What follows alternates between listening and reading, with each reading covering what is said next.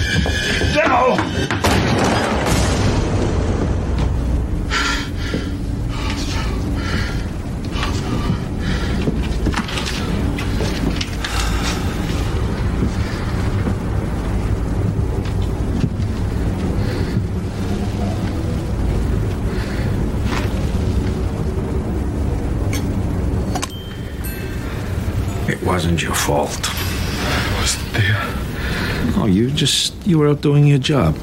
I wasn't fucking there! Oh, look at you, torn apart by guilt. You didn't do anything wrong. You were an honest cop. You didn't take money. You had to testify against them even after they threatened your family. Most people would never testify against those guys. They're not like you. You had to do the right thing. And where was God? He could have stopped it, but he didn't. He fucked you. And then he made you feel guilty. Me, I don't do guilt. I didn't do what happened here. He did. Now, you just think about that, and you tell me who's really your friend. I can make it like it never happened, all for the price of a stranger's address. No! You will never see the girl! Oh, you see, now you're upsetting me. You don't want to see me upset, believe me. Oh, you want to fuck with me? You think you know bad, huh? You're a fucking choir boy compared to me! A choir boy! You're in touch with your anger. I really like that. I don't know about you, but I'm gonna have a drink.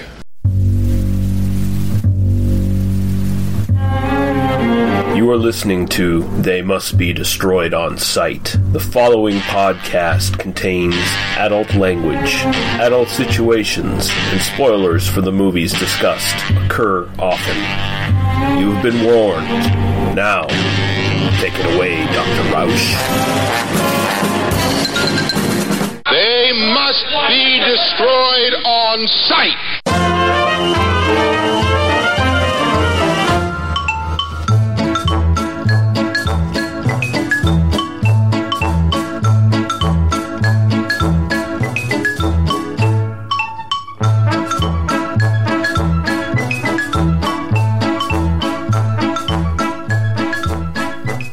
And welcome to They Must Be Destroyed on Sight, episode 271. And I'm your host, Lee, sometimes borders on competent Russell. And I am joined by my lovely co-hostess with the mostest, Lee. How do you expect it to defeat me when you are but a man and I am forever Hardy? How are you doing? I am forever. Yeah. I am doing pretty good. I was laughing because... anytime we have a guest on the show and we have like the intro music and they don't have their camera on, I always wonder if they're just secretly judging us. Yeah, we're dancing to the music and we can't see the reactions. So. I just feel bad for other podcasters who don't bop to their own music. I was on an incredible podcast earlier tonight, guest spot on for the Solid Six podcast, and they have a theme song. None of them were bopping to it. I was. But not to throw shade on Solid Six because I love Solid Six. I'm not. No, I love Solid Six. You just threw shade. No, not at all. You need to dance to your music. I mean, they could stand to dance to the music. It's a good theme, but you know, whatever. Yeah, we're doing End of Days. This is our first in like this series we're doing now. Where hey, one of us picks a movie, then the other person picks an actor. Hopefully an actor. If we have to struggle and go for director, we will. But an actor from the movie, and we'll go through their filmography and pick something out that looks interesting and surprise each other. And we're gonna kind of do that for who knows how long. We'll see where it goes. Probably just until we get bored of it. Whatever. We may never. And this may be the entire podcast from now on. This is how it goes. Mm-hmm. It might be our new gimmick. But we're doing End of Days, the Arnie versus Satan movie from 1999. So, laugh. Yes, strap in because it's going to get holy like this.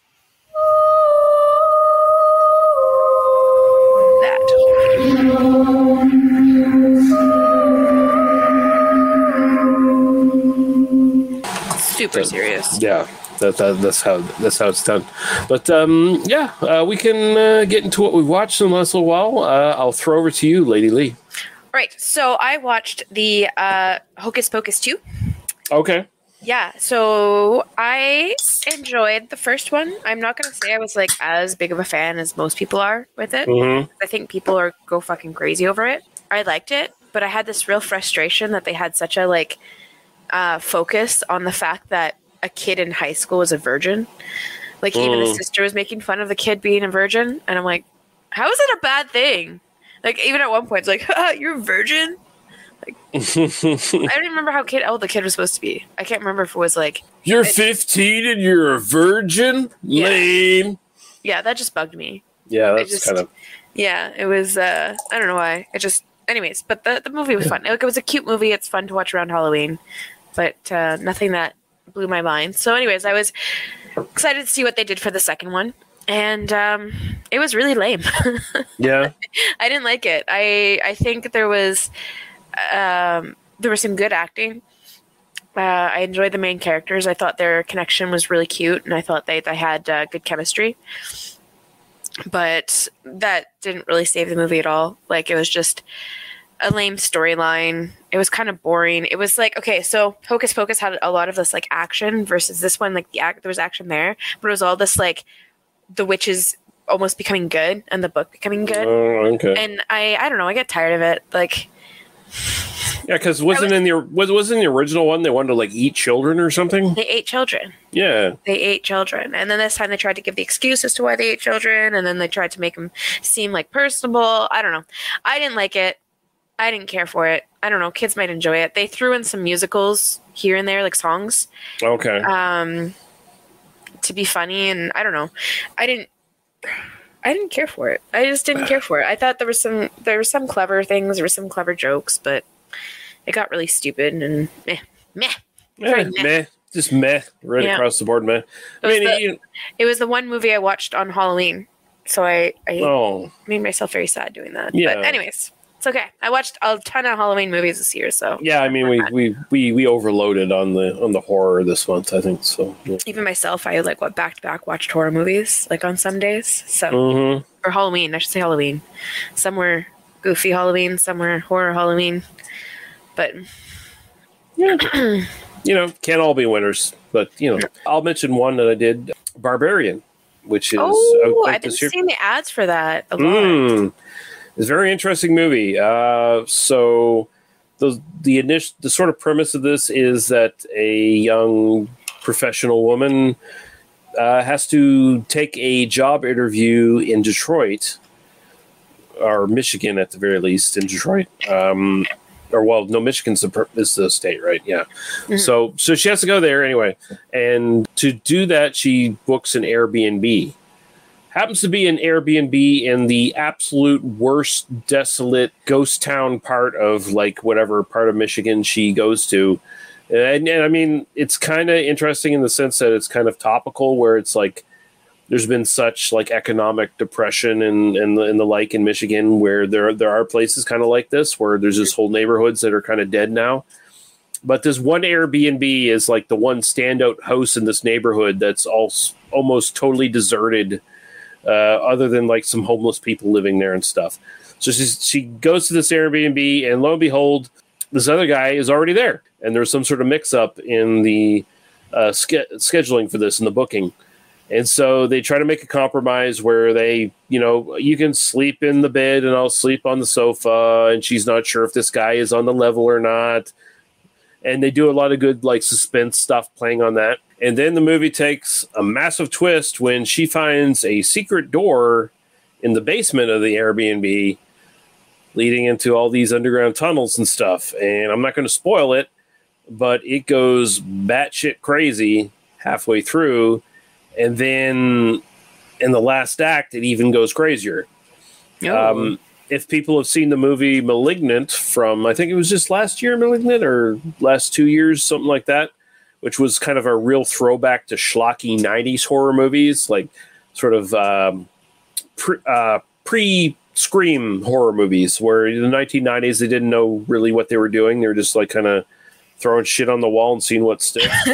The slasher movie boom was kind of dead, and it's like, let's do horror movies. Let's see what we can do, and let's go super crazy. Like Malignant does that in its final act, where it just goes off the walls crazy. And this movie's kind of comparable to that, where it just goes fucking nuts. Like it takes turns that you don't expect. Justin Long plays a character in this who plays like a successful TV actor who gets Me Too'd, and like he gets a rape accusation. So, and he's the owner of the Airbnb. And it's like just this property that he owns for some reason or whatever. And it's like he's trying to liquidate his assets to get money to pay for his fucking court case. So he goes back to like finalize that shit, and he gets wrapped up in this. And I'm not going to give away anything else really, but other than it's probably a little overhyped. Like a lot of people are kind of like talking this up like, wow, this is the fucking greatest horror movie in the last couple of years. Not that. But it's really good. It's really solid. It's got a neat twist. And if you liked Malignant, which is a kind of a 50-50 movie, it's kind of a movie where like either people really loved it or really hated it. Mm-hmm. I feel like the twist in Barbarian is equivalent, but I don't think people are going to have like as hot or cold a opinion of the movie once they finish watching it. Like I think most people are going to kind of like this one because it goes crazy, but it's. I think in a more understandable context where it makes a little bit more sense of why it goes crazy and how it goes crazy, but it still goes fucking crazy. But, so it's really good. I liked it. Yeah. I keep seeing it, so yeah, it keeps popping up. And as I previously mentioned, I'll just mention here real quick. Should be out in the next. I think it should be out later this week, if not next week. I don't quite have a grasp on their schedule, but I just did do the Solid Six podcast earlier tonight, and we did an episode on Messiah of Evil from 1970, and that was a lot of fun. Very cool. Yeah, so I'll at the very least put a link to the Solid Six podcast, so you can go to there and check it out when it does show up in their feed. So and check out their other podcasts as well. They don't have any other podcasts, so. Oh, really? No, it's just Solid Six. That's all they do. Mm. The trio of Solid Six, in some form or another, maybe all three of them might end up showing up on this podcast at some point. So, yeah. Okay. Yeah. Yeah. Yeah. Brady from the Solid Six has already been on this podcast at one point, and that was a week you couldn't do it, I think. So yeah. Okay. Yeah. Okay. Because it wasn't too long off. It was like a year or so ago that he was on this show. Oh, okay, yeah. Because I know it was a very like back and forth of like me being on the show last year when it was during school. Yeah. Yeah. So we can take a quick break, play a podcast promo, and all that good stuff, and come back to the Dude the Movie, and I don't know about you, Lee, but I think we got this, man. We got this by the ass. You ungodly warlock. Did you ever see a film at such a young age it left you traumatized with cinematic wounds? Oh, necrophilia. It's a dead issue, man. Don't push it. Cinema Psyops is a weekly podcast documenting an ongoing experiment on the mind of an unwilling test subject. No one should have to watch this movie. Oh, no one should have to watch this? No one should have to watch this movie. Surprisingly, it's not a topic that a lot of people really want to tackle. I'm shocked, Brood. I know, really. Right? It's the next sexual frontier that no one wants to explore. I am, in the most sincerest of senses, disappointed in it. It takes a powerful goddess like Connie, jam her arm down the monster's throat and kill it. I'm still tripping out over that. Even as a kid, I was like, I gotta find a girl like that. Every week, I get a new look of disappointment that I never thought I could get out of it. Unimaginable. At 12 years old, you should not be watching this. Obviously. At 13, you should not be. 14, you should be. I'm not entirely sure even 17-year-olds should be watching this. Just because you're offended by something doesn't mean that you have the right to demand that it doesn't exist. Watching this film again, I had all of this like little nerd glee with everything that kept little history up. All yeah, popping up absolutely. At you. So I totally loved this film. Hey, I know why you couldn't see that. It's because your brain's warped watching this shit at 12 years old. Yeah, this is a rough movie. I told you ahead of time when we were getting ready to do it that it was. How did you watch this shit at 12? Because physical wounds heal, cinematic ones don't. Listen to Cinema Psyops. You ungodly warlock.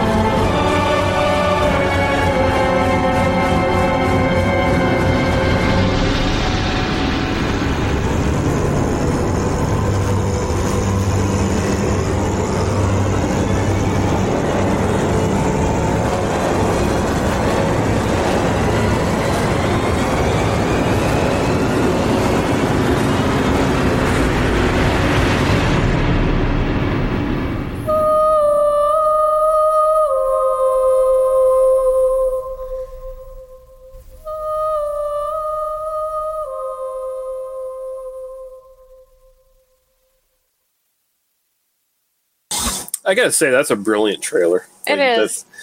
I've quoted that mm-hmm. trailer so many times too. It's so well put together. Like he sampled a bunch of shit from different episodes and just strung it all in, and it works perfectly. And it sounds really good. Yeah, it's very heavenly like this. Fuck off.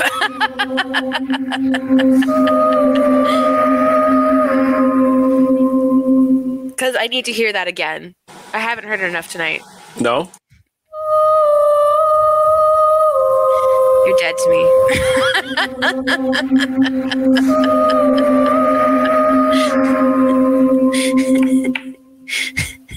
Well, I'll not do that again. End of days, we have a trailer. Gonna play it now. Oh, goddamn.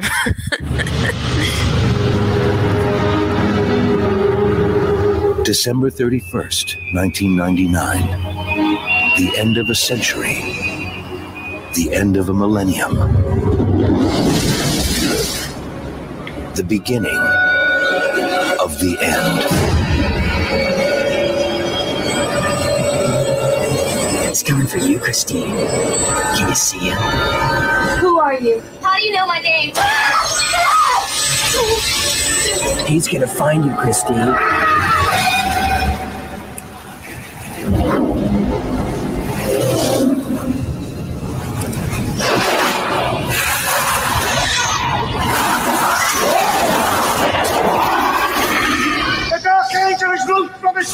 Get down on the ground! You don't know what you've done! You said here the guy spoke to you. Yeah, so what? The guy doesn't have a tongue. Listen to this. I've seen the earth laid to waste. Take it easy. You're the good guys. They tried to kill me. Why? She's been chosen. Chosen for what? If the Dark Angel consummates your flesh with his human body before midnight on New Year's Eve, then he unlocks the gate of hell. I come for my wife, Christine. May God forgive us! Let her go. How can you expect to defeat me? When I am forever, and you are just a man.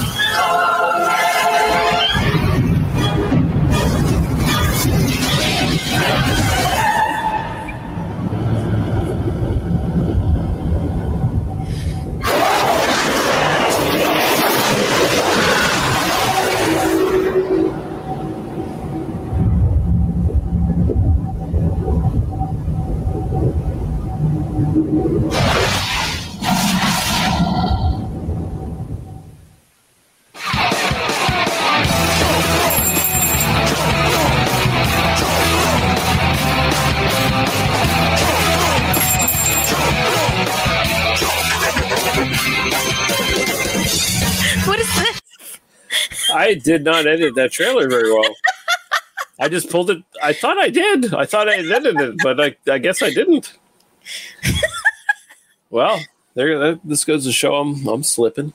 That's all there is to it. It's getting old. I guess I'm getting old. Just want to mention, by the way, before we get into the review, we did get a voicemail from our friend and fellow podcaster, Gary Hill, who was supposed to... We wanted to join tonight, but he couldn't, unfortunately, in the last minute. I just wanted to mention that up front so he's not listening to this later on and going like, where the fuck's my voicemail? Fuck these guys. I'm turning this shit off. I'm going to play it later after we finish our review of the movie. So, Gary, when you listen to this, just fast forward to the end. Yeah, you might want to do yourself a favor. So End of Days, 1999, directed by Peter Hyams, who's done a lot of interesting stuff. He did Capricorn One, which is a... basically about a faked Mars landing. Interesting movie. He did Outland, which is High Noon in Outer Space with Sean Connery, which is a great fucking sci-fi movie. He also did The Star Chamber. He did 2010, The Year We Make Contact, which is the sequel to 2001, A Space Odyssey. And an interesting thing there is he shared production notes with Arthur C. Clarke, the writer of 2001, through email, early proto-email in the 1980s. So, like, before people had, like, computers where they just did email, like, it was, you know, second nature. This was, like, the new technology, writing letters to Arthur C. Clarke through a modem and doing that kind of shit. So, kind of neat little footnote there. Also did Running Scared. He did 2 Jean-Claude Van Damme films, Time Cop and Sudden Death. And he also did the interesting monster movie from the 90s, The Relic. We have a writer here, Andrew W. Marlowe, who wrote this, Air Force One, the Harrison Ford, I'm the president and you're on my plane and I'm going to kick your ass film. And Hollow Man, which is I'm the Invisible Man, I'm going to Rape You film. So, yeah, there we go. Arnold Schwarzenegger here as Jericho Kane. Jesus Christ. Gabriel Byrne as the man, a.k.a. Satan. We got Robin Tunney here from The Craft in Empire Records and The Mentalist as Christine. How her career survived this film, I do not know, but I'm glad it did. Kevin Pollak here is Bobby Chicago. That's his name, Bobby Chicago. Famous comedian, impressionist especially. People know him for his impressions. Very, very good. He's been in Willow, The Usual Suspects, Casino, Grumpy and Grumpier Old Men. CC Pounder, who we just talked about in Tales from the Crypt: Demon Knight. I was about to say, I was going to joke and say I choose Demon Knight because of CC Pounder. That's one of my notes. As Detective Marge Francis, we got the great Udo Kier here as head priest, also known as Satan's cuck in this film, basically, who's been in just an amazing amount of shit. Can't even begin to really scratch the surface. Probably most notable first off when he starred in a couple Andy Warhol films. He was in Mark of the Devil, but the Andy Warhol stuff, Flesh for Frankenstein and Blood for Dracula. And then, of course, he went on to do Suspiria, and he's been in all kinds of other notable stuff. Johnny Mnemonic, Blade, Shadow the Vampire, The Editor, Rollins, Cell Block 99, tons of stuff. He's one of the, honestly, Udo Kier is like the German, that guy, actor. Like, you've seen him in a ton of stuff, and very, very, very recognizable. We got Rod Steiger here, great fucking actor, as Father Kovac. He was in The Heat of the Night, On the Waterfront, The Illustrated Man, Duck You Sucker, the original Amityville Horror, among other things. Just tons and tons of stuff. Most people kind of know who he is. Mark Lawrence as Old Man. Honestly, I'm going to feel embarrassed saying this. I listed him in the credits. I don't remember who he is in this movie, honestly. Like, there's a couple old men in this film that it did register with me, but... I mean, Mark Lawrence has been in tons of noir and stuff. Like, he was acting since, like, I think the late 30s, maybe even, and up until this point. He was in stuff like Key Largo and The Asphalt Jungle, and he was in a couple Bond films, Diamonds Are Forever and The Man with the Golden Gun. He was in The Marathon Man. He was in the absolutely terrible Night Train to Terror. And he was in From Dusk Till Dawn. It was one of his later credits. And we have Mark Margolis as Pope. He was in Scarface, Tales from the Dark Side, the movie, The Wrestler, Black Swan. And most people know him as Hector Salamanca in Breaking Bad and Better Call Saul. And we have a synopsis here from someone called Ridley Levine in IMDb. And they say, on December 28th, 1999, the citizens of New York City are getting ready for the turn of the millennium. However, the devil decides to crash the party by coming to the city, inhabiting a man's body and searching for his chosen bride, a 20-year-old woman named Christine York. If he bears her child between 11 p.m. and midnight on New Year's Eve, the world will end. And the only hope lies within an atheist ex-cop named Jericho Kane, who no longer believes in God because of the murder of his wife and daughter. Yeah. That's as good a synopsis as you're going to get with this fucking bullshit. Spoilers. Tell us how you really feel. Yeah. But yeah, you're actually telling me during it while you were watching it tonight. I've seen this film before, so just get into it, Lee. What are your thoughts on this? Okay, so I can't remember when I watched this movie, but I've seen it, and I don't remember much of it. Mm-hmm. One, because I fell asleep. I'm pretty sure I fell asleep because I remember when he said the albino said, "I'm gonna," or he's gonna fuck you, Christine. Yeah, he's gonna fuck you, Christine. And then when he shatters, that's the scene, because that's a very unique scene. And the guy obviously is very unique looking. Mm-hmm. But yeah, I remember that. I remember looking and be like, where did I see him from? It was this fucking movie. And then the end, because when they jump and the train is trying to stop, I remember that scene as well. Mm-hmm. So those are the two parts that I remember. The rest I don't. Pretty sure I fell asleep or I just didn't enjoy it. Not gonna lie, I had a really hard time finishing this movie. Mm-hmm. I was so like trying so hard to stay focused. Like, I need to watch this movie. I can't like wait later. I can't do the whole like, oh, okay, well, I watched the first hour, I'll come back, I'll watch the second hour. No, I had to watch it. I had to watch it in one shot. I don't know what about it bugged me so much. I think the storyline was very, like, wishy-washy. Like, he was against the devil, and the devil could, like, literally touch someone and they die, but they never did it to him. Even when he's like, I'm not going to kill you. I wasn't going to kill you. I wasn't planning on killing you, but now I'm going to. And then it's like, I'm going to send your best friend to do it. Again, instead of him, it's like a James Bond movie when you could have killed James Bond so many times. The devil has the worst plans in this film, right? Like the whole idea. Okay, this is the biggest fucking hole in this film, and it's right off the bat. Satan takes the guise of 1990s Gabriel Byrne, who is a very handsome man. If he had just decided to seduce Robin Tunney like a normal guy would seduce a woman, he might not have that much trouble. But he decides he has to avoid that nonsense to accomplish his plan and go through all these machinations to get her and force himself upon her and, you know, send like cultists after her and shit. When all he honestly had to do, like, he could have done this like a stupid 1990s romantic comedy where he seduces her in one night. Hey, I'm charming. Hey there, 20-year-old virginal. By the way, bullshit, virginal. Like, I know we're talking about, you know, it's weirder that, you know, shame like a 15-year-old girl in high school or whatever being virgin.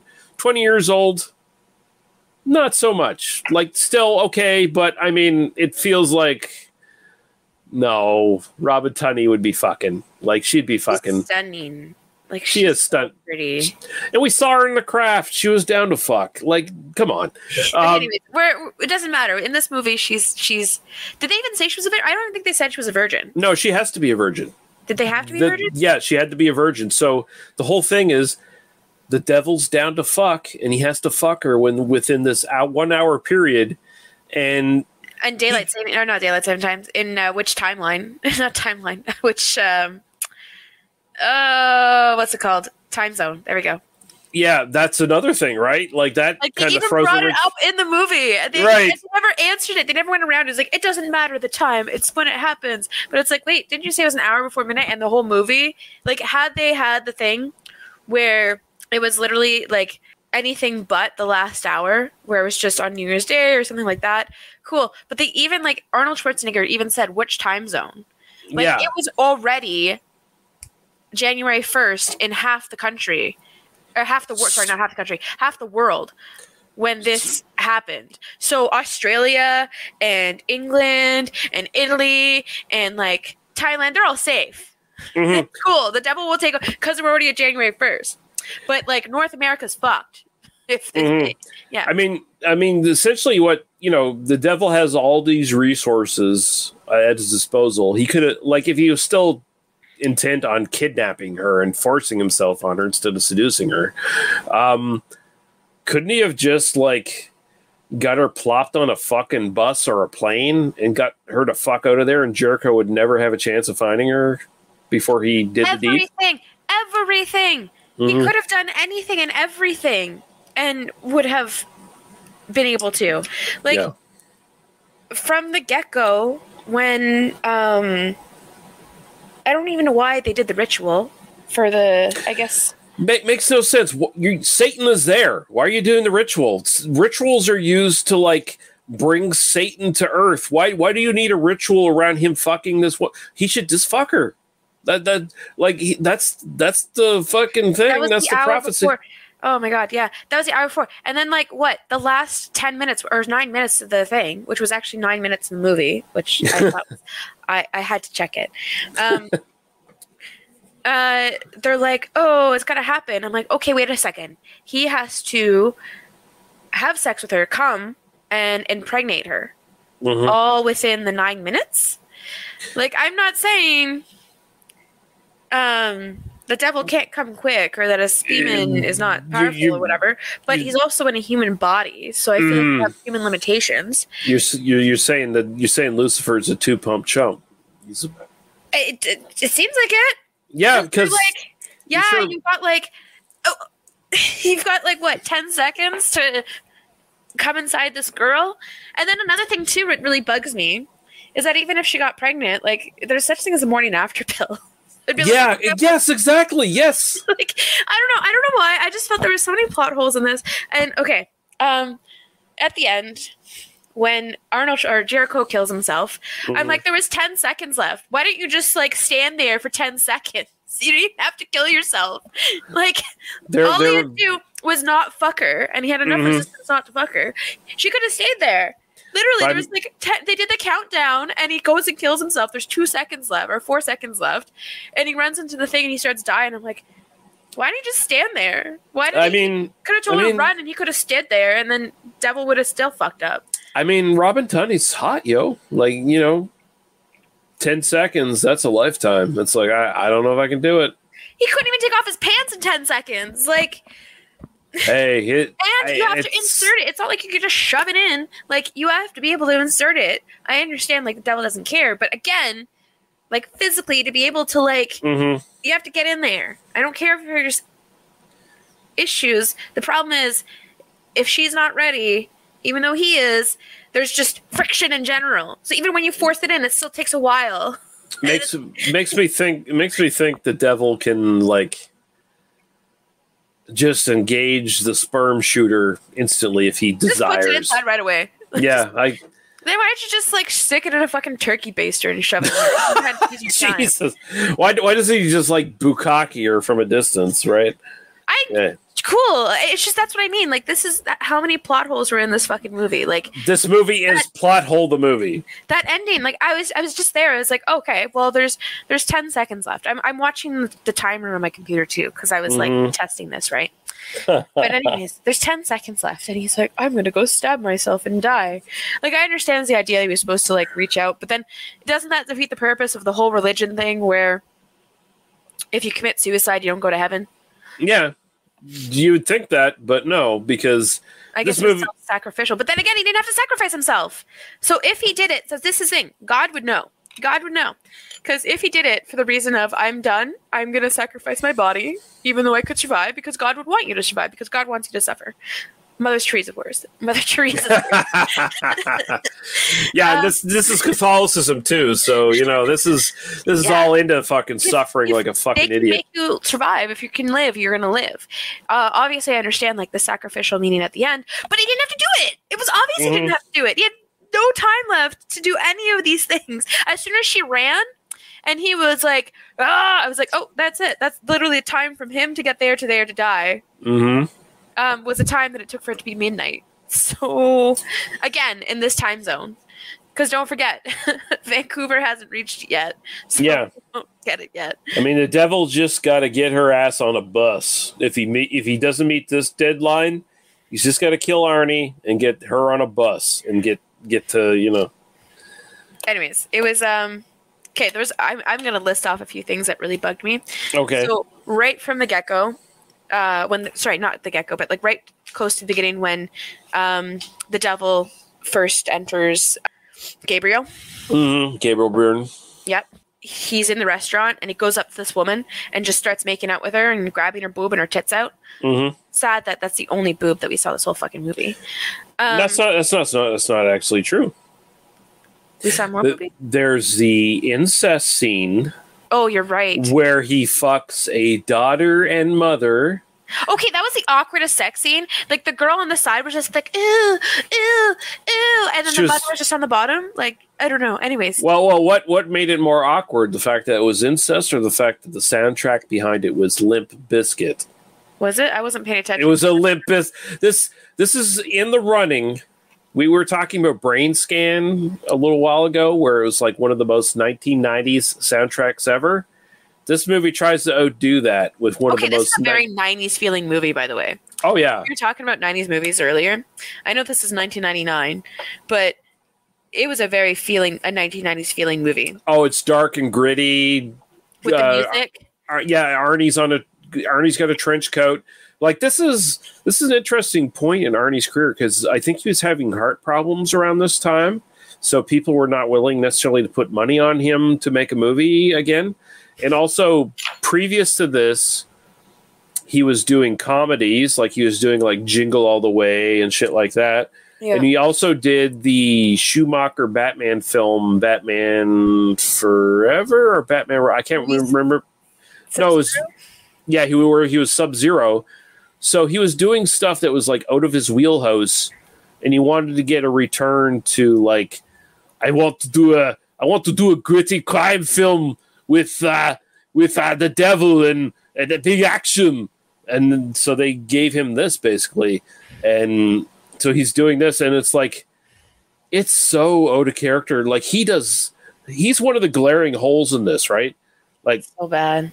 Oh, first off, of course, he's called Jericho Kane, which is just, please fuck off. Like that's such a stupid on the nose fucking name, but he's not believable in this, right? Like he does not, like he's presented as this disheveled neo-noir detective. He can't get his life together. He's down on his luck. He's suicidal. He's popping pills. Yet he's a fucking beautiful muscle man.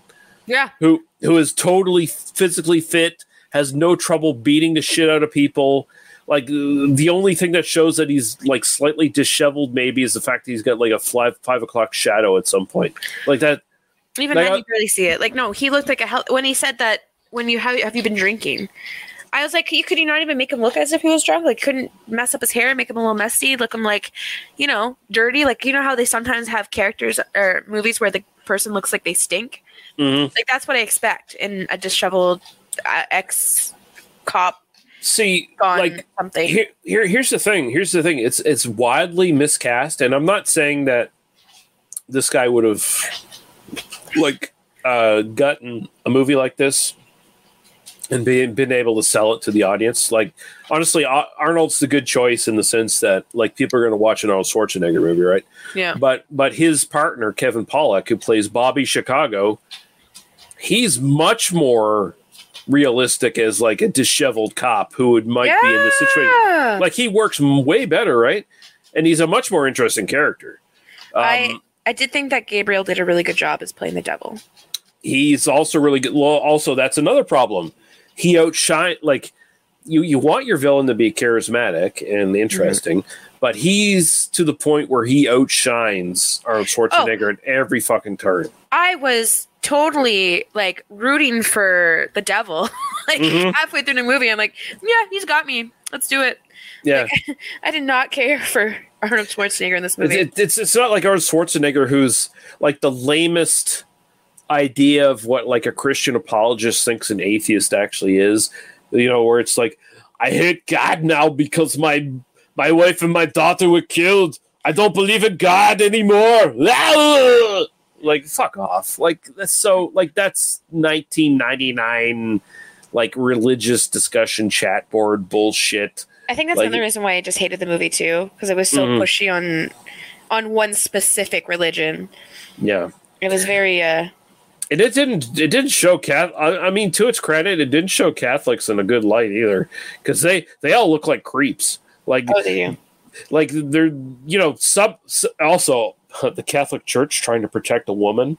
That's fucking that's fucking bordering on science fiction right there. Like, I'm sorry, it was only half of them that were trying to protect the woman. Yeah, some of them were. That's like that. This movie's fiction right off the bat when that happens, but.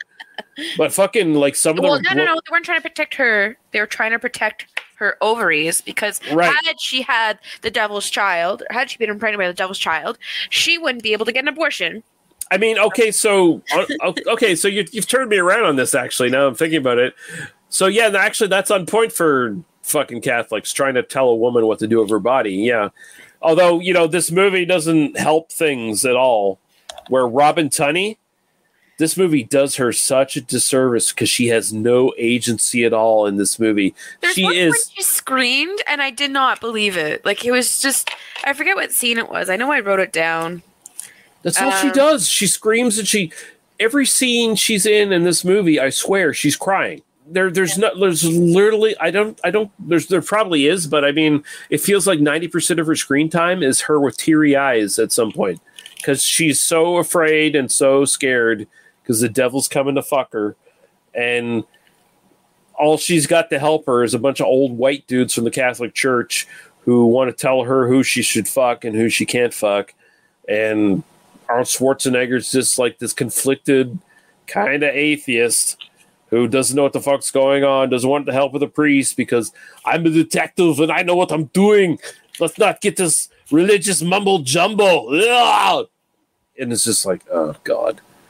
This movie sucks. So back to what I was saying with my other stuff. By the way, it was Batman and Robin. That is the movie we're talking about. Yeah. So the first scene with the devil, or the man, I guess is what they call him. Yeah. Walks out of the restaurant, grabs a random woman's boob, like pops it out, and starts making out with her in the restaurant. There is only a reaction from the husband, which was barely reaction as it was. And what bugged me was that like Gabriel just comes up and gives that good stare, which is fine, but there was nothing about it that screamed devil to me. And the guy just, hey, what are you doing? Hey, like still like standing there, like not doing anything. I'm sorry, if I was with my spouse or my partner and someone jumped on them, made out with them, and had their boob out in public, I'd be losing my fucking mind.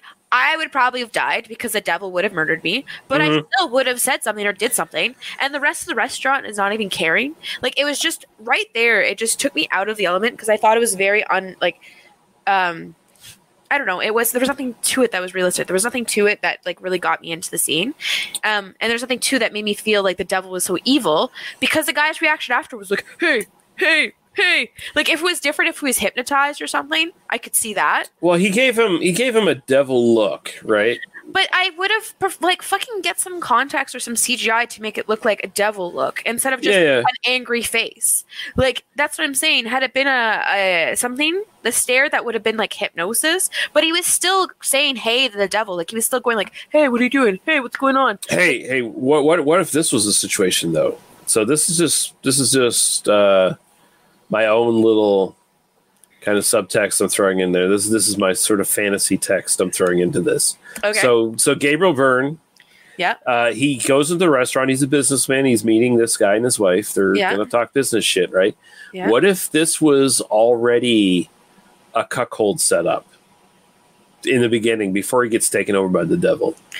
What if that dude's fetish was like, I'm going to like protest slightly, but I'm still going to like sit back and be a meek little bitch because I like seeing this hottie like grab my wife's boob and make out with her. And then we're going to go out of the restaurant and we're going to go back to the fucking apartment and fuck. I think we have discovered that Lee Russell would be taken by the devil's beauty. And what? I don't think that because you keep talking about Gabriel being so attractive and like the way you're talking. I mean, he's a beautiful man. So let's all be known that the devil would have control if you looked like Gabriel Burns. If if the devil looked like you, it'd probably go way better. But on with the show. So another thing, when they say call NYPD. I don't know. That made me laugh so fucking hard. Like it was during the time where I was trying to watch it on my TV, but unfortunately, like my Chromebook, it streams slow, so it was like kept buffering. Mm-hmm. But I was watching. I was trying to like figure my internet out, and all I heard is "call NYPD, call the ambulance." I just burst out laughing. It's like not call 911, not call the cops, not call NYPD. Yeah, because isn't he NYPD? Like, if I'm not mistaken, they're detectives of some sort, right? They're part of the fucking police force. I don't know what they are. Yeah. I don't know what they are because I understand, like, a Secret Service that's trying to protect.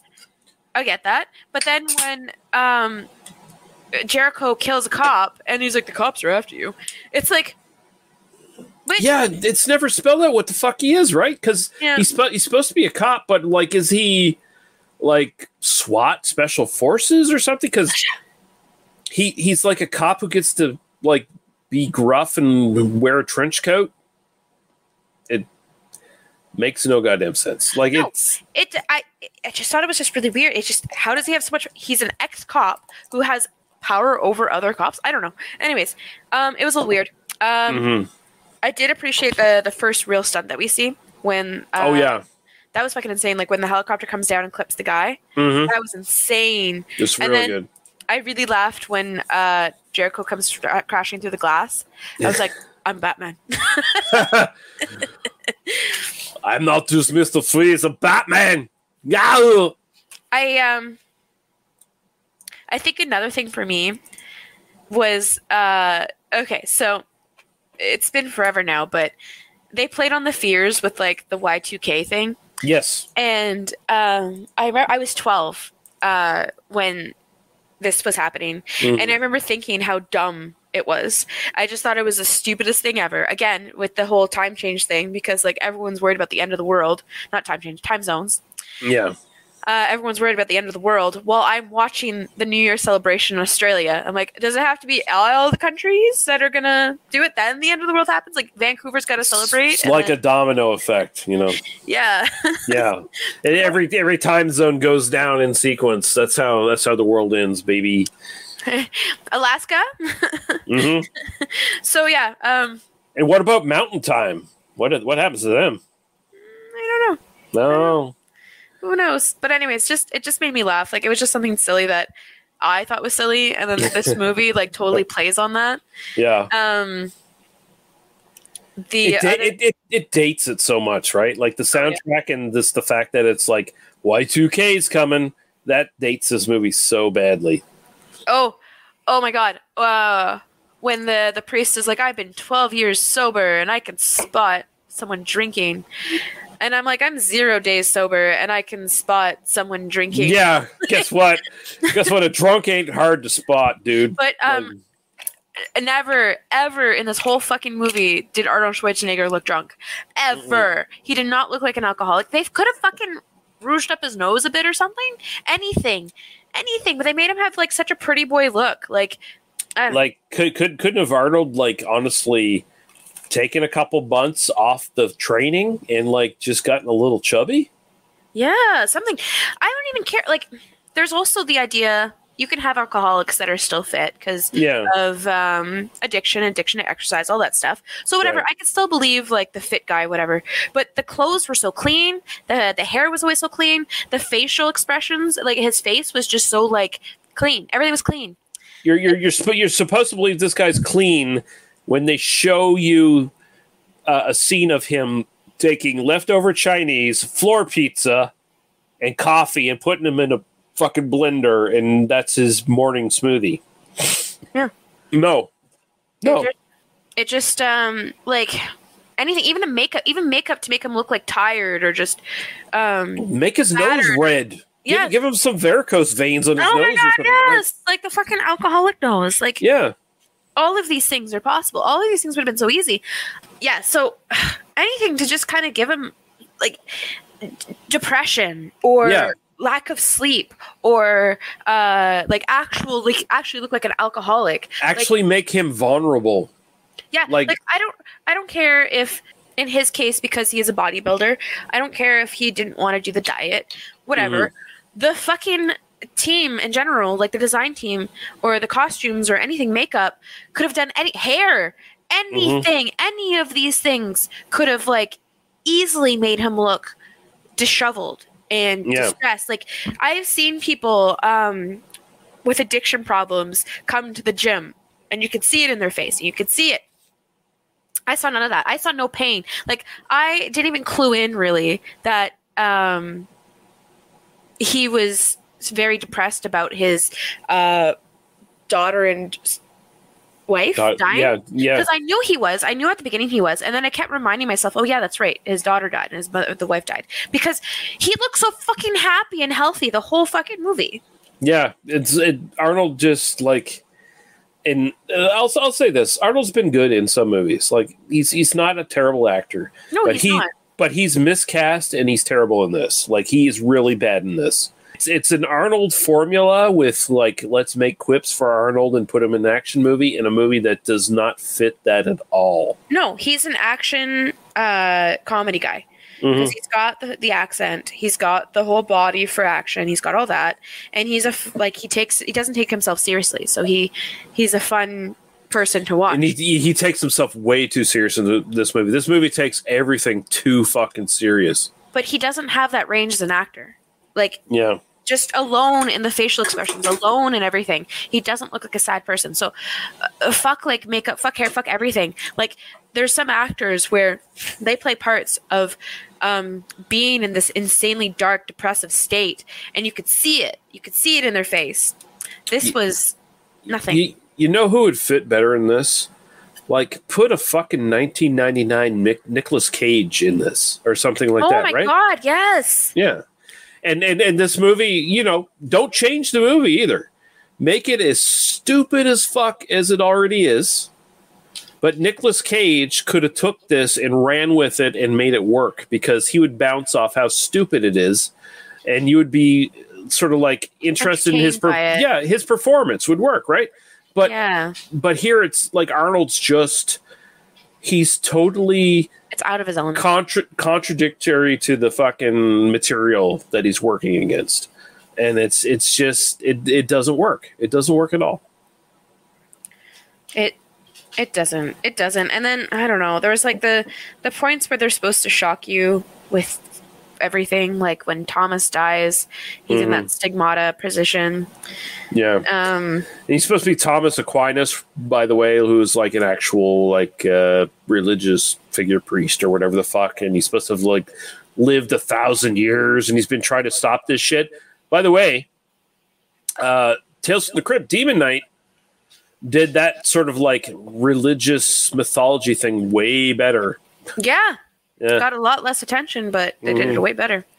And CC Pounder was in it again. Oh my God, it's hilarious seeing her as a cop and then seeing her in the other movie. Like, talk about like a versatile actress. Like, olé. Like, I know it had its flaws, but there's some stuff I did enjoy about this movie. She's really good in this. She played. This is another thing.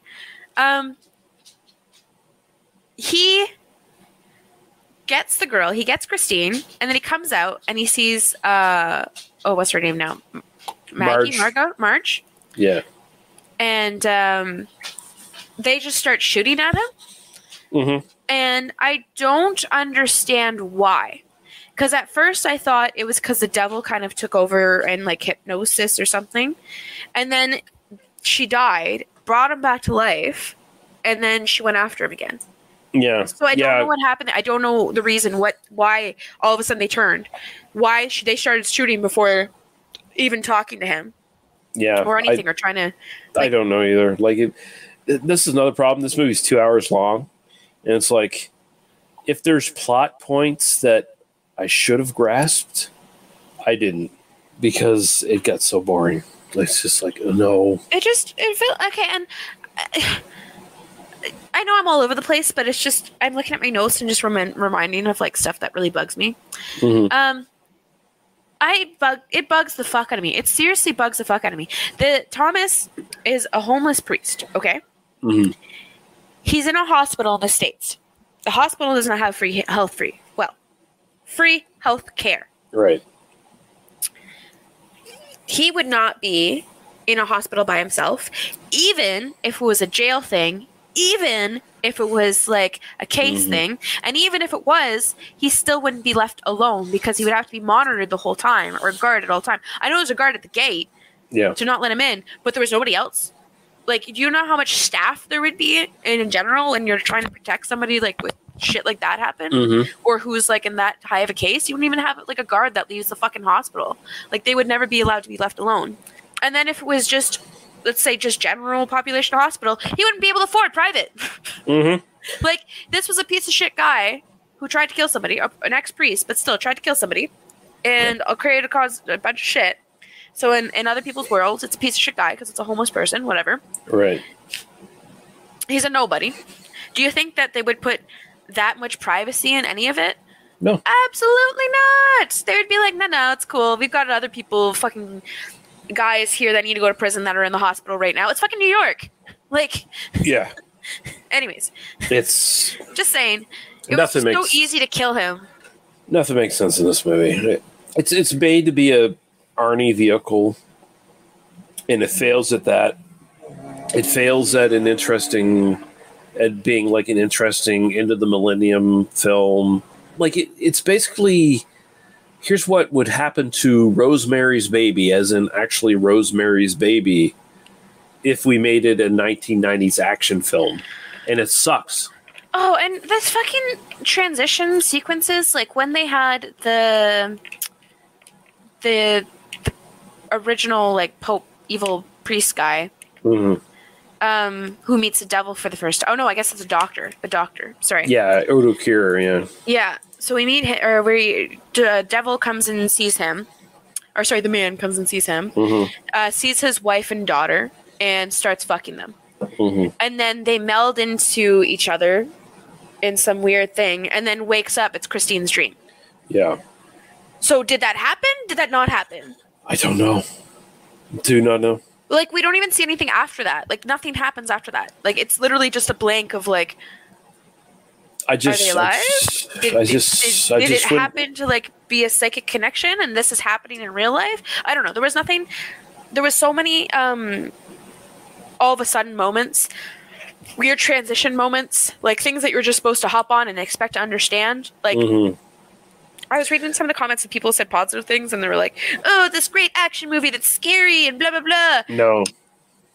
Where? Like, none of it. Like, I kept getting lost. I was trying so hard to focus too because I had to. Yeah. And it's full of, well, I mean, I chose wrongly because this was the first time I watched it all the way through. Like, I've seen bits and pieces on TV here and there, but it's like, it's one I never actually fully went into. And it's like, okay, you know what? We're doing this thing now where we're, you know, picking a cast member of a previous film and going through it. It's like, okay, Gabriel Byrne, he did some stuff. Like Miller's Crossing, Usual Suspects, those are great films.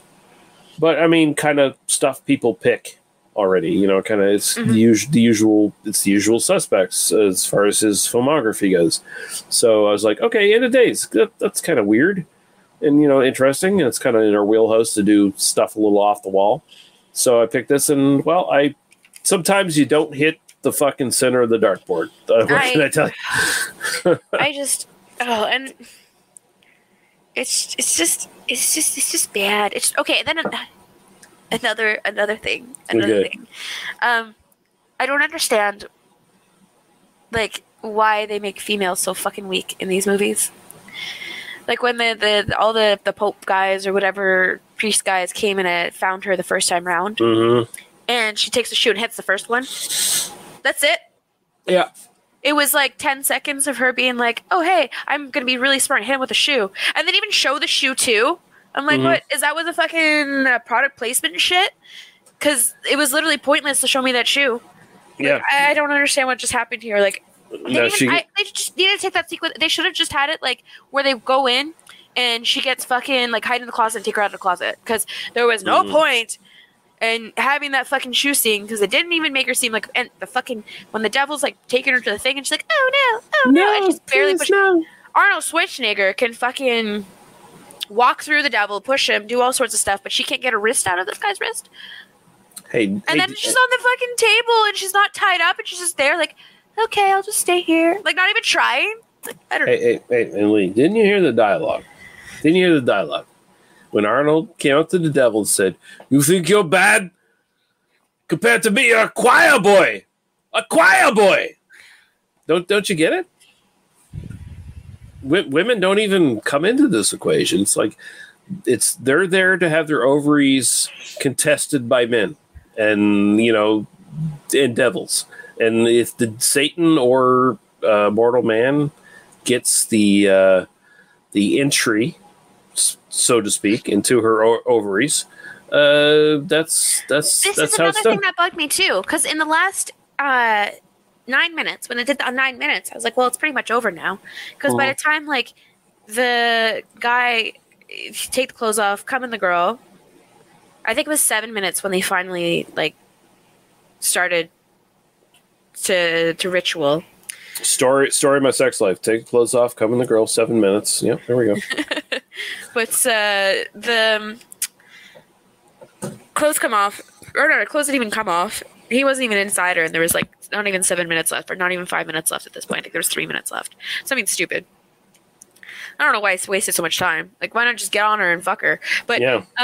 Especially when you think about it, is it just the sperm entering her vagina, because it takes some time in order for the fucking sperm to reach the egg. Like, I was assuming that it was supposed to be this thing where it was like actual conception, not this is sperm into vagina. This is super devil sperm. You gotta understand, like this stuff shoots up at light speed. But the way they said they had to impregnate her, or I guess fuck her, but she had to be impregnated the hour before New Year's. Okay, right. So take everything out. In the last 10 minutes, it's almost scientifically impossible. Yeah, I mean, you got to figure like the devil's probably got super blue balls at this point because he's been trying to get her all night. But even if he comes inside her. Like, for the sperm to enter and then the egg, the sperm find the egg, it takes time. It takes time. It's not something instant.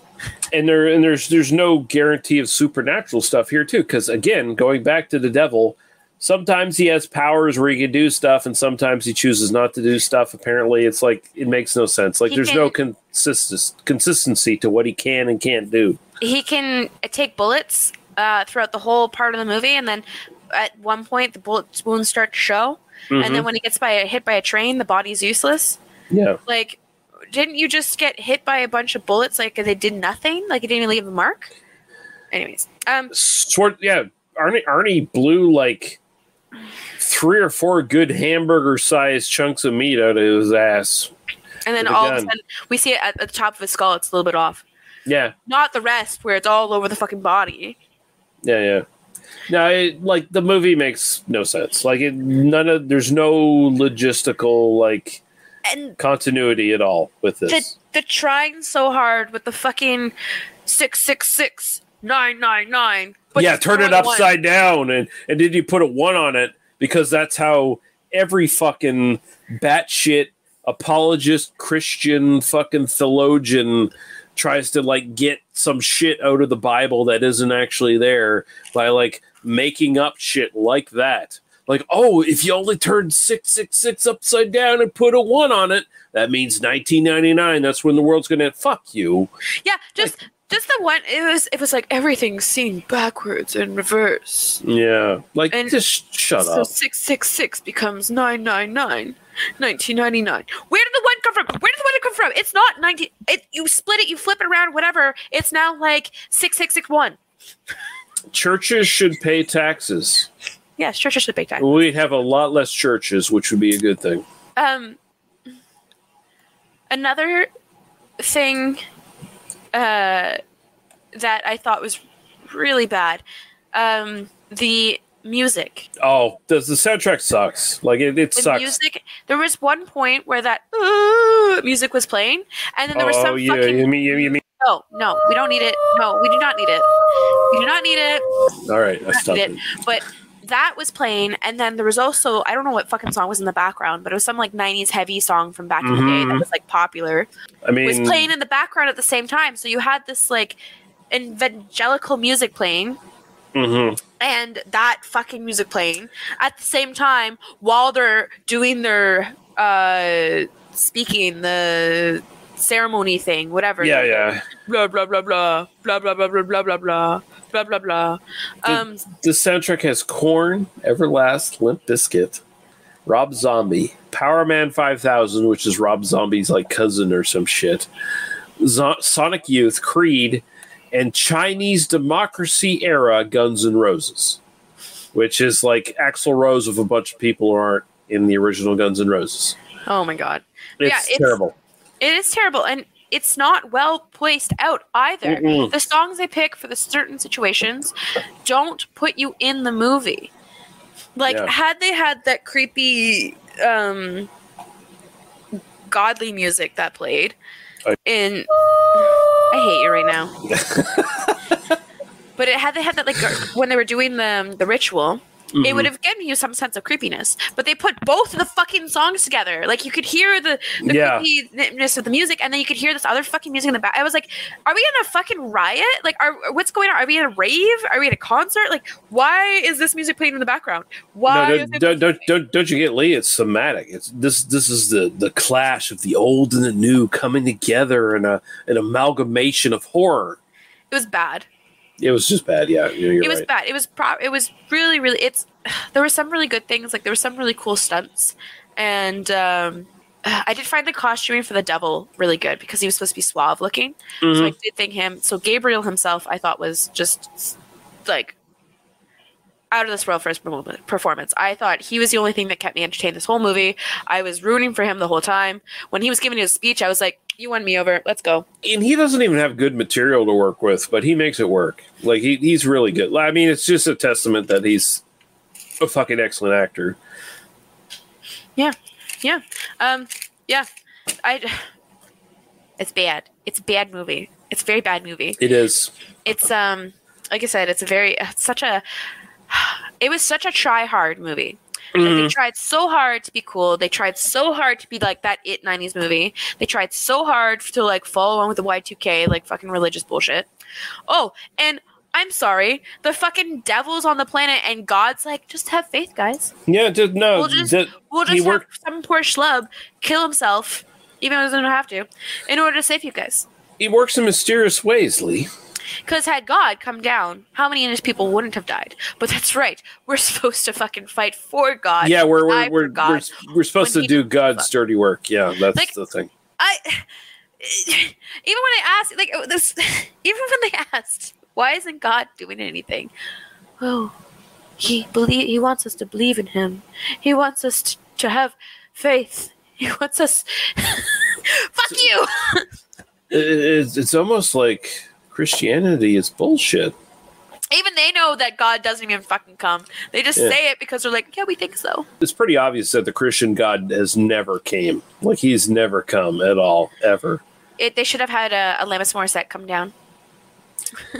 you want to hear, like, cool gods who actually come? Like Zeus. Zeus, he came in a lot of people. Oh, he came in a lot of people.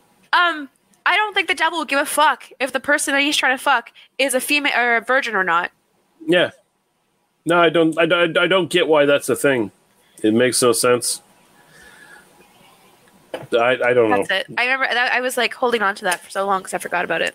Yeah, I don't know. It's dumb. This whole movie's fucking dumb. It's played on the whole it's played on the God thing, and I don't like God movies like this because it's really like die hard trying to make you believe in God again. Anybody who's atheist is going to unbecome atheist. Like when he said, oh, you have to know your enemy or you have to know God to know Satan. I was like, no, you don't. Yeah. You really don't. See how stupid you are, atheist, for not believing in God anymore because he killed your wife and child? Huh? Like, so dumb. Like, everything about this movie is dumb. Budget for this was $100 million. Box office was $212 million, so it made its money back. Maybe generally go advertising budget. So depending on what that was, this didn't necessarily do as well as they kind of wanted it to, and like this is kind of a signaling point to like a sort of a downturn in Arnie's career. Really, like he was kind of like sloping down anyway at this point, but this was kind of like I feel like this was the life preserver that they threw out, but the preserver was full of sand. Yeah. I think it wasn't too long after that he was like getting into politics and stuff and getting into movies for a while. So that's kind of where this sits. You can get it anywhere. Blu-ray, DVD, iTunes, Google Play, Microsoft Store, Amazon Prime, Vudu, Movies Anywhere. A little bit of trivia here. This is the first non-Terminator film in which Arnold Schwarzenegger plays a character who dies, making this the first human character he plays and ends up dying. This was originally written for Tom Cruise, but he did Magnolia instead, which is a far better movie than this. Tom Cruise probably looked at this and was like, no. Yeah. Guillermo del Toro and Sam Raimi were both offered a chance to direct, but turned it down wisely. This shows you. Like, it's all these people. Yeah, no, they were smart. They said, fuck that shit. This was Rod Steiger's last studio film that he did. I think he did one other film after this before he died. This is one of the three movies revolving on satanic appearances to get a release in 1999, with the other films being The Ninth Gate and Stigmata. And a little talk here on the special effects. By the way, CGI in this is... It's not terrible. It's just kind of in the middle, right? Yeah. Yeah. So Stan Winston, studio concept designers Mark Crash McCreely designed the Satan Beast. Spent months designing the Satan Beast with consultation with Peter Hyams.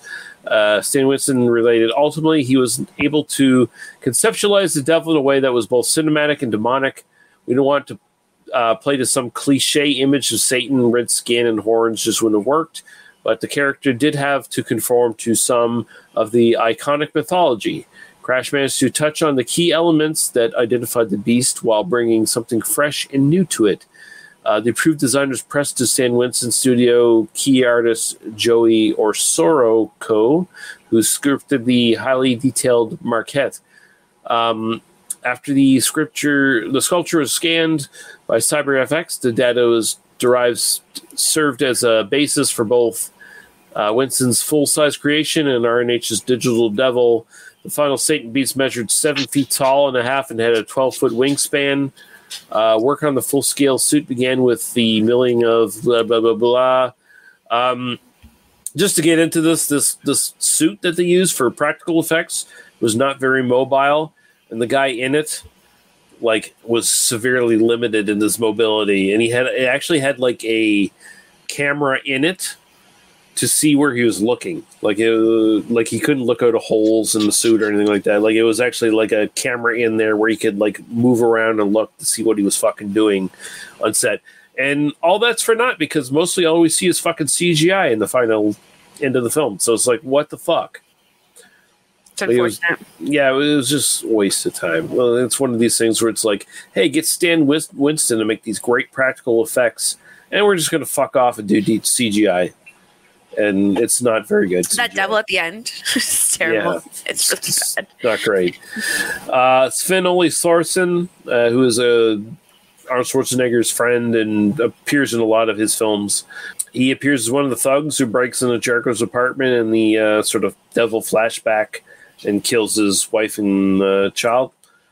And allegedly, the test screening versions of the film had the following alternate scenes. On the train sequence, before Satan leaps across the carriages, he points and says, "Jericho, I will cast you down like my father did to me at the beginning of time."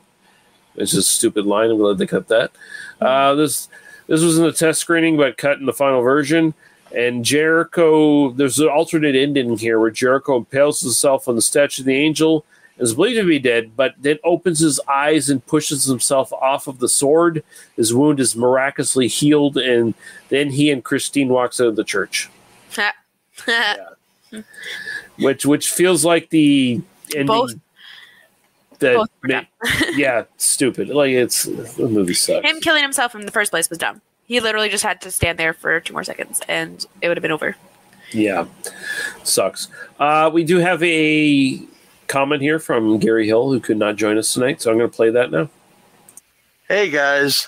This is Gary from the Sin and Beef podcast. I promised that I asked Lee, could I be on this show tonight that you guys are going to record on a donkey that I happen to love called End of Days that stars Arnie Schwarzenegger and Kevin Pollak and Gabriel Byrne and a whole bunch of other great character actors. I'll mention a few of them, during my little schmeal here.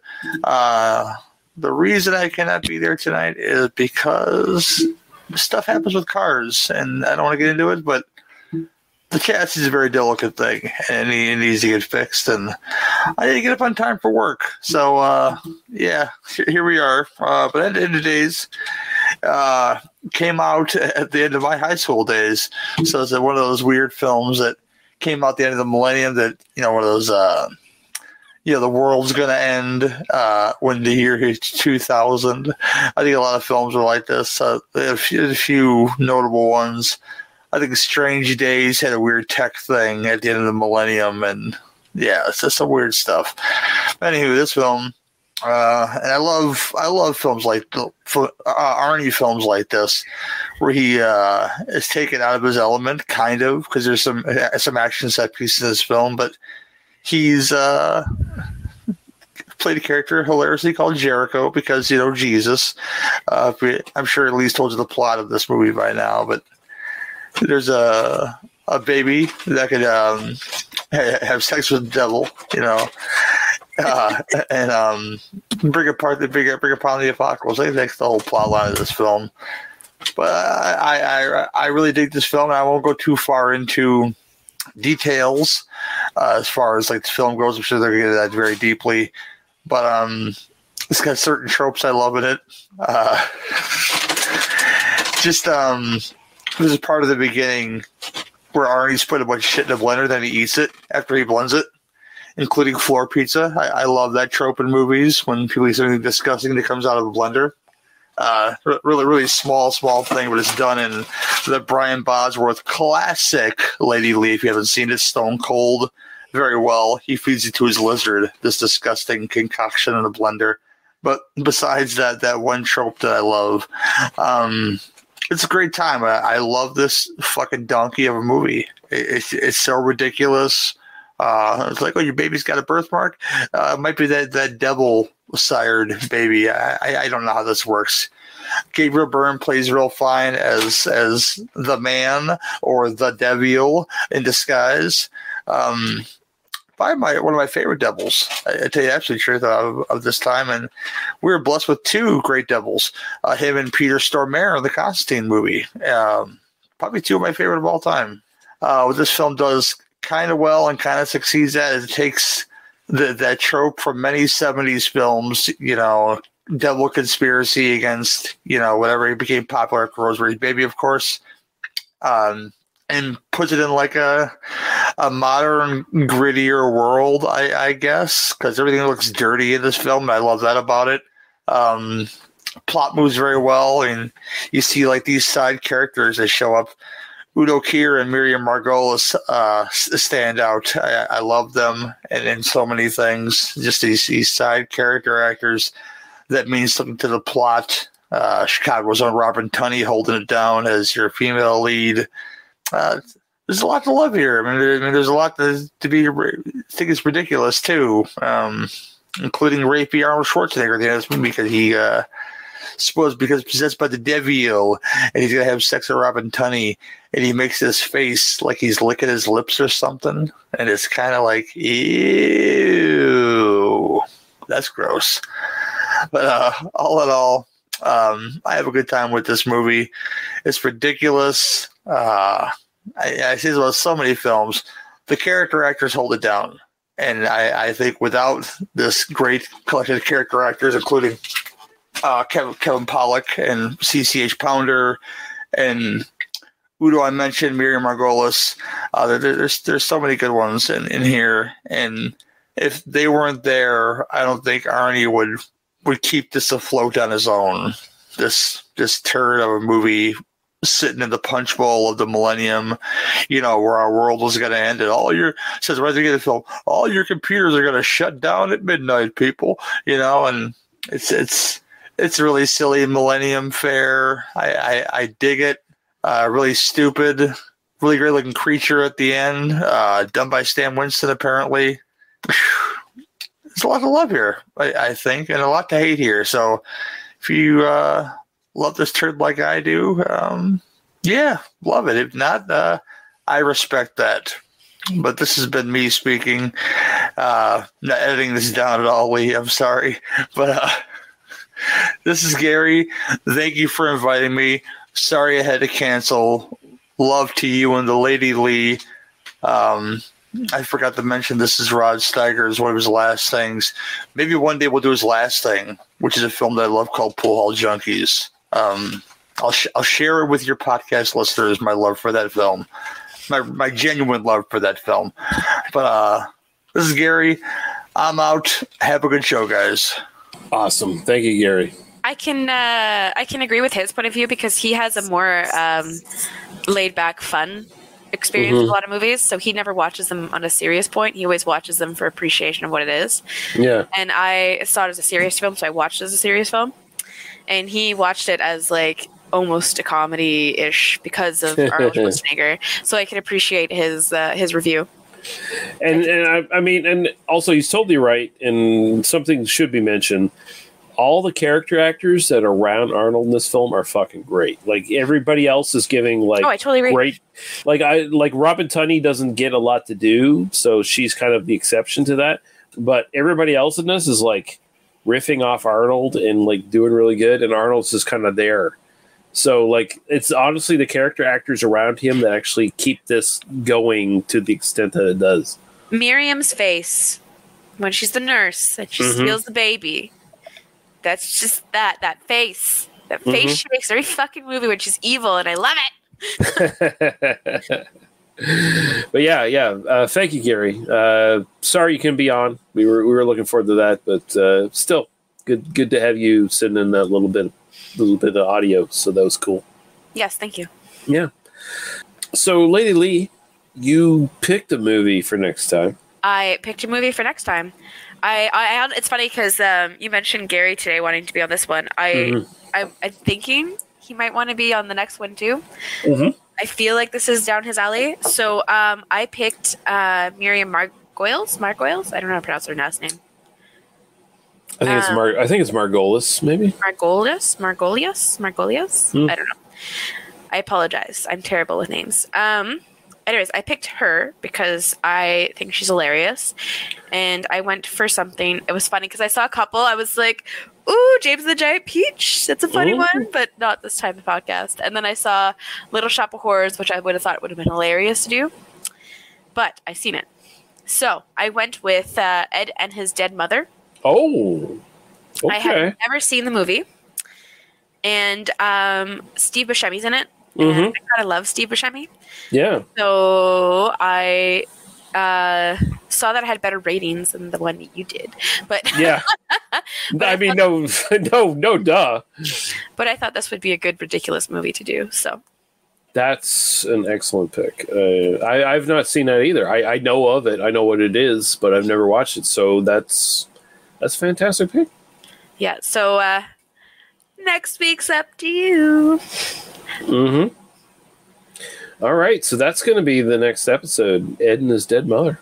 That'll be awesome. And of course, yeah, like I was just saying, Gary, you want to jump on that one? We'll figure it out and get it done. So, Lady Lee, where can people find you on the interwebs? At Mighty Tiny All-Star on Instagram. I keep you posted on whatever Lee posts me. Yeah. I was just laughing. I'm like, fuck, I need to get a Twitter account. I feel like you really don't. That's okay. It's not a good idea. I mean, it would probably up our traffic a little bit, but I mean, I care about your sanity. So I don't think I want you on Twitter. I think I just do it for advertising. I mean, even then, so I have a hard time. I go through like Facebook friends of comments that I see other people, like friends on theirs post stuff. I'm like, oh my God, I can't do this. Yeah, no, like even if you were just using Twitter for advertising, I have a feeling you would have a negative impact on your life. And I don't want that, so I'm trying to keep you away from Twitter. I'm not throwing a chastity belt on you or anything, but I'm just saying, like, you know, you got that twist of wow, you got that Twitter bullet. Yeah, I've already taken it to the head. Yeah. So yeah, and you can find us at tmbdos.podbean.com, where you can find all of our other podcasts, all the stuff we do. Go to They Must Be Destroyed on Site on Facebook, and you can interact with us, give us movie suggestions to do, all that good stuff. Your movie suggestions probably won't get heard for the next little while because we're kind of on our little like, I'm going to do this, I'm going to do that kind of phase. But, you know, we'll eventually get to them. If you hear movie that we're doing and there's an actor that pops up, let us know. Let us know what you could see, like, suggest too. Like, I know by the time the episode's playing, we'll have the next one. But hey, if there's one that we missed, then we should go to. Yeah, we'll put it on the list. We'll do it. Yeah. Especially if you hear like an actor that inspired us to pick, and you're like, no, you should have done this one. Yeah, I would appreciate that. We encourage the listeners to, like, you know, disagree. It's like, hey, yeah, you did that fucking bullshit that everyone's done. But what about this actor and the stuff they did? I'm like, yeah, okay. Yeah. Yeah. Thank you, Lady Lee. And, you know, every time I think of you, I think of this. You're a fucking asshole. But, yeah, no, it was good fun, as always. And thank you all for listening. Thank you, Lady Lee. And we're fucking out of here. Goodbye. Bye.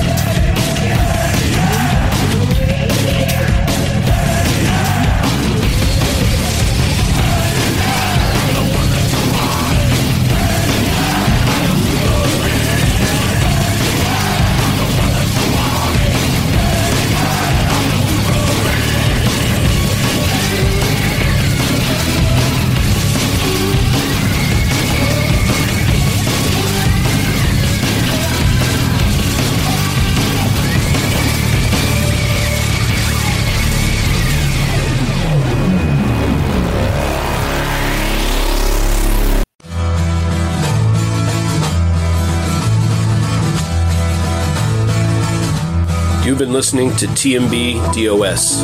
They must be destroyed on site. For further episodes of this podcast, please go to tmbdos.podbean.com. We're also on Apple Podcasts and pretty much any podcatcher that you can find. Thank you. Drive through.